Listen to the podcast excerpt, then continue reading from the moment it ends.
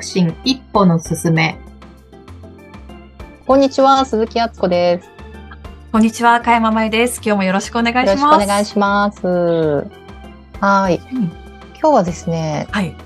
最近、最近というか、あの、春になってから、あの、春の特別セッションの募集ということで、まあ、ふ普段の、まあ、定価の価格よりも少しキャンペーン的に、あの、個人セッションされたい方、あの、数回のセッションいかがですか？ということで募集させていただいたら、はい。最近7名の方からお,、うんあのお声が、お声というか手が上がって、はいセッ。ションスタートしておりますという、んちょっと近況の報告ですね。へーはい。でも、皆さん女性の方なんですけれども、割とテーマとして多いのが、今のお仕事以外の、あの、別の稼ぐ軸を作りたい。うんあるいは、なんかこう本気でやりたいなと思えるような仕事をうん作っていきたいという方が、割合としてはなんか多いなという印象ですね。こう立ち止まってこれからの自分だったり、今をこう見直すというか、そういうことをしたいっていう方が今増えてるんですかね？うん、どうなんですかね増えてるのか、もともと潜在的にいるのかっていう。あーうんうんうん。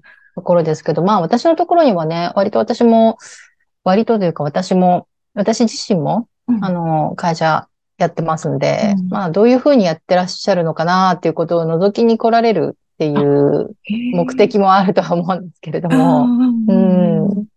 あ、同じような、なんでしょうか、職種の方もいらっしゃったってことですか？同じような職をやっていきたいなって思ってる方もいらっしゃいますね。うん、なのでどんな風にビジネス広げていかれたんですかって、私の話を聞きたいですって方ももちろんいらっしゃるし、うん、でご本人の仕事について、うん。まあ、深掘りをしていく、うん。あるいは言語化をしていくっていうプロセスの方も多いですね。うん。うん、確かに。なんか自分一人でやっぱりこう考えてるって限界があるなって思うので、ね、こう少し先を行くあつこさんの姿を見ながらどうやってやってるんだろうとか、あの、ね、そのヒントをもらいたいなって方はたくさんいるのかなって思います。例えば、まゆさんも最近新しいサービスをリリースされてましたよね。そうなんですよ。あの、ネオキャリアスタートアップ講座ということで、うんはい、始めたんですけど、そうですね。あの、コロナの後に、そう、これからの仕事についてとか、あとは、うん、人生をかけて何やりたいんだろう、みたいなことをお悩み、あの、相談いただくケースがたくさんあったので、うん。そういったケースをですね、あの、何かこう解決できる、うん、あの、自分のやりたいことだったり好きなことに気がつくっていうきっかけを作れるようなことがしたいなっていうふうに思ったので、はい、今までの講座をこう、ちょっとリニューアルというか、うん。はい、していきました。うんうん。うん自分のやっぱり好きなことややりたいことを見つけていきたいとか、同じですね、やっぱり。そうですね。うんなんか私自身もなんかそこがこう、はっきりすると、そこのエネルギーって、なんかもう、なんだろう、想像も超えるエネルギーがあるよなっていうのを自分自身も思っていて、うんこれがやりたいっていう気持ちって、やらなきゃいけなくてやってるっていう状態のもう、数十倍、数百倍の力があるなっていうふうに思うので、なんかそれを見つけてもらえるといいなっていうふうに思って、はい、新しいサービスを作りました。うん、素晴らしいですね。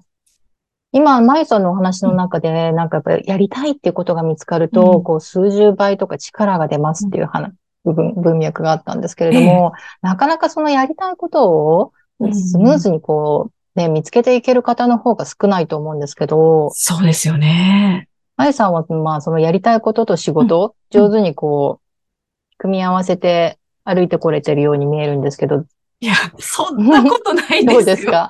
いや、そんなことなくてですね、あつこさん。私、本当この3週間ぐらい、もう、あの、落ちまくっていて、うん。うん、というのが、あの、夫とですね、あの、紛争が、家庭内紛争が勃発して、うん。はい、いろいろやり合っていて、いや、やっぱこう、なんですよか、夫婦って、当たり前に分かってるでしょみたいなのってやっぱり分からないんだなってことを改めて感じたり、自分の当たり前が当たり前じゃないって思いながらも、なんかやっぱりそのバイアスって、かかった状態で、夫に対して話してたりっていうことがあるんだなっていうのを、この数週間感じてました。ありますよね。家族もこう、組織、組織のチーム作りと一緒。へえ。家族もチーム。そうそう、一つのチームですよね。うん家族というプロジェクトを一緒にどういうふうにうん進めていくのか。なんかお互いのイメージしていることがね、あの、認識合わせをしないまま進むとうん衝突するシーンっていうのは増えていきますようね。んあまさにそうだと思います。だから結婚したばかりのこ頃って、あ、こんなことしたいねとか、こういう家族がいいよね、みたいな話をした記憶があるんですけど、子供が生まれてからってやっぱり子供が中心で動いてるっていうことが多くて、夫婦で会話する時間ってあるんだけど、こう、家族としてのあり方はこれがいいよねとか、パートナーってこういうふうにいられるといいよね、みたいな話はしてこなくて、うん。ううん。ん。まあ、そこが更新されてきてないですね。今からこう更新するとしたら、どんな風にしていきたいですか、まえさん？今から更新するとしたら、うん、子供も含めた家族プロジェクトと、こう、一方ではね、私の人生っていうのがあると思うんですけれども。はい。そうですね。なんか今回のこの激しい喧嘩をして気がついたのが、やっぱり家族が自分の土台、土台にあるんだなってことは気がつきました。うん。特にこの一年が自分で仕事を始めるっていうことをやり、やる中で、やっぱこうなんか仕事仕事になってきちゃってたんですよね。うん。うんもう時間があれば何か仕事してたし、そう、それで2、3回ぐらい体調崩したっていうことがあったんですけど、それでもなんか懲りずに、やっぱり仕事のこと考えてっていう風にやってたので、なんでしょうか、こう、特に夫のことは後回し、もう大人だからわかるでしょ、みたいな風にしていたので、自分の中での当たり前をどこかこう押し付けていたりとか、うん、会話するよりも、こうしてっていうことを、こうしてほしいっていうことばかりを伝えてたのかなって思ってきたの、思っていったので、そこは反省点ですね。うん。うんなので、その土台である家族っていうところをまずは、ちゃんと見ていくっていうことをしていきたいなって今思ってます。うん。うん、それがあってこその自分であるし、そこが、で、こう、なんでしょうか。うん。教えてもらうこととか、気づくこととか、新しい自分を発見するとかっていうのがあっての今の自分だと思うので、うん。そうですね。まあでもそれは、もしかしたら、ね、パートナーである旦那さんにとってもそうかもしれないしう、ん。うん。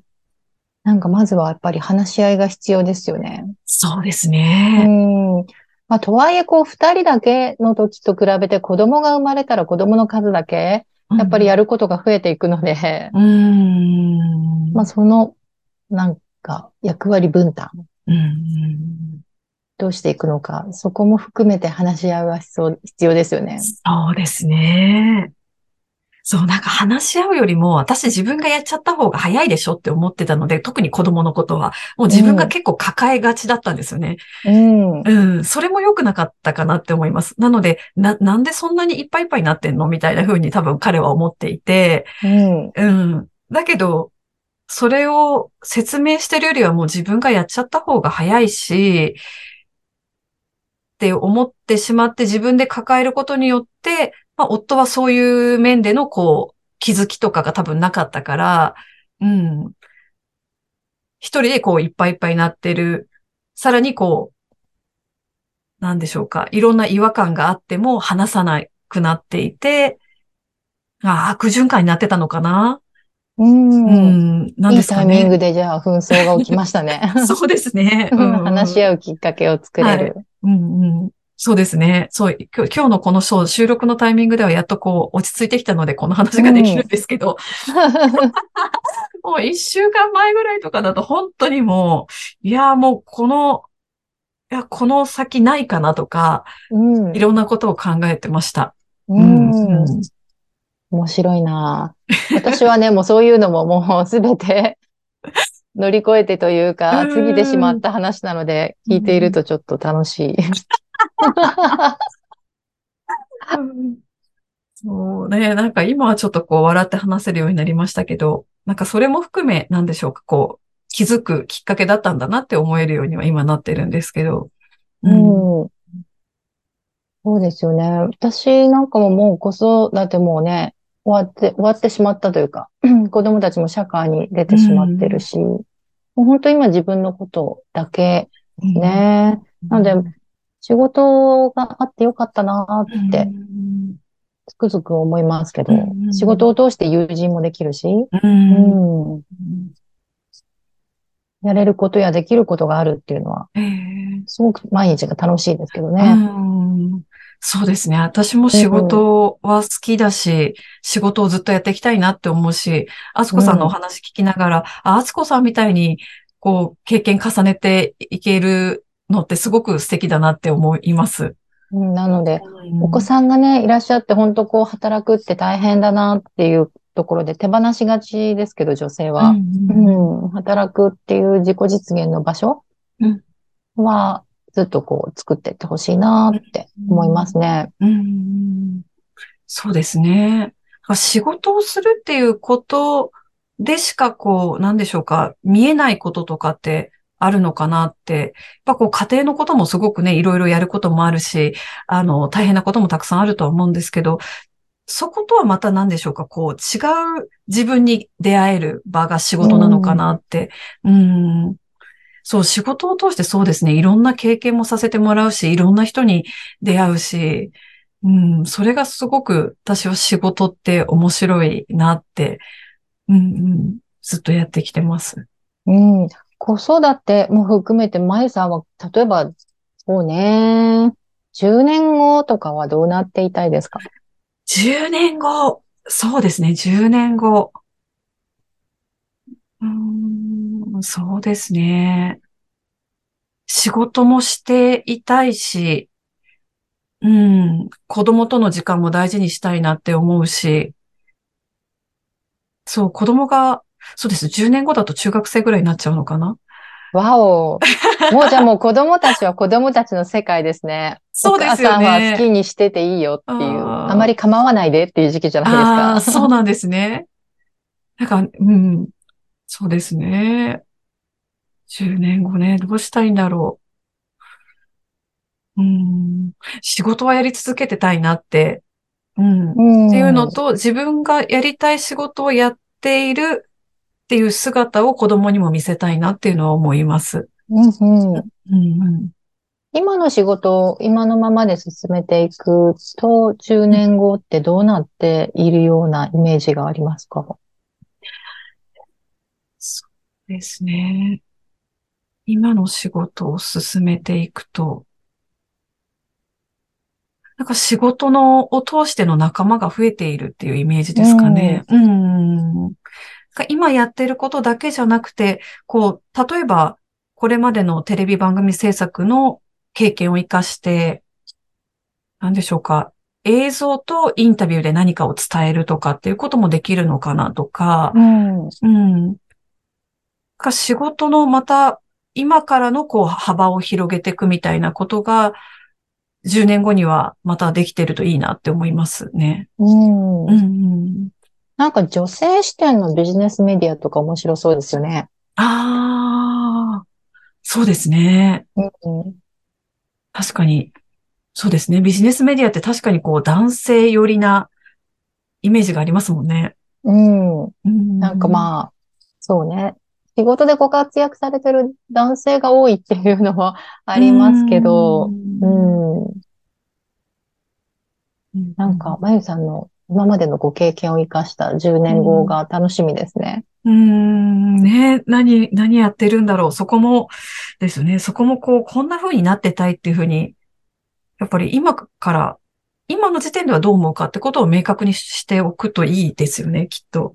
そうですね。なんかうんそうなるかどうかっていうのはさておき、うん。なんか未来に楽しみな自分のイメージがあると、うん。なんかそこに向かって、ね、先ほどもやりたいことに対してモチベーションがとても高まるっていう話だったと思うんですけど、なんかこうブレずにうん。走っていけるかなと思うので、うん。なんかうっすらでも小さくでもいいので、何かこういうことがあるといいなっていう楽しみを未来に置いてお置いておきたいですね。うん。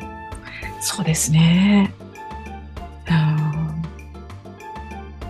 はい。ではそろそろお時間になりましたので、この続きはまた次回の配信をお聞きください。ありがとうございます。ありがとうございます。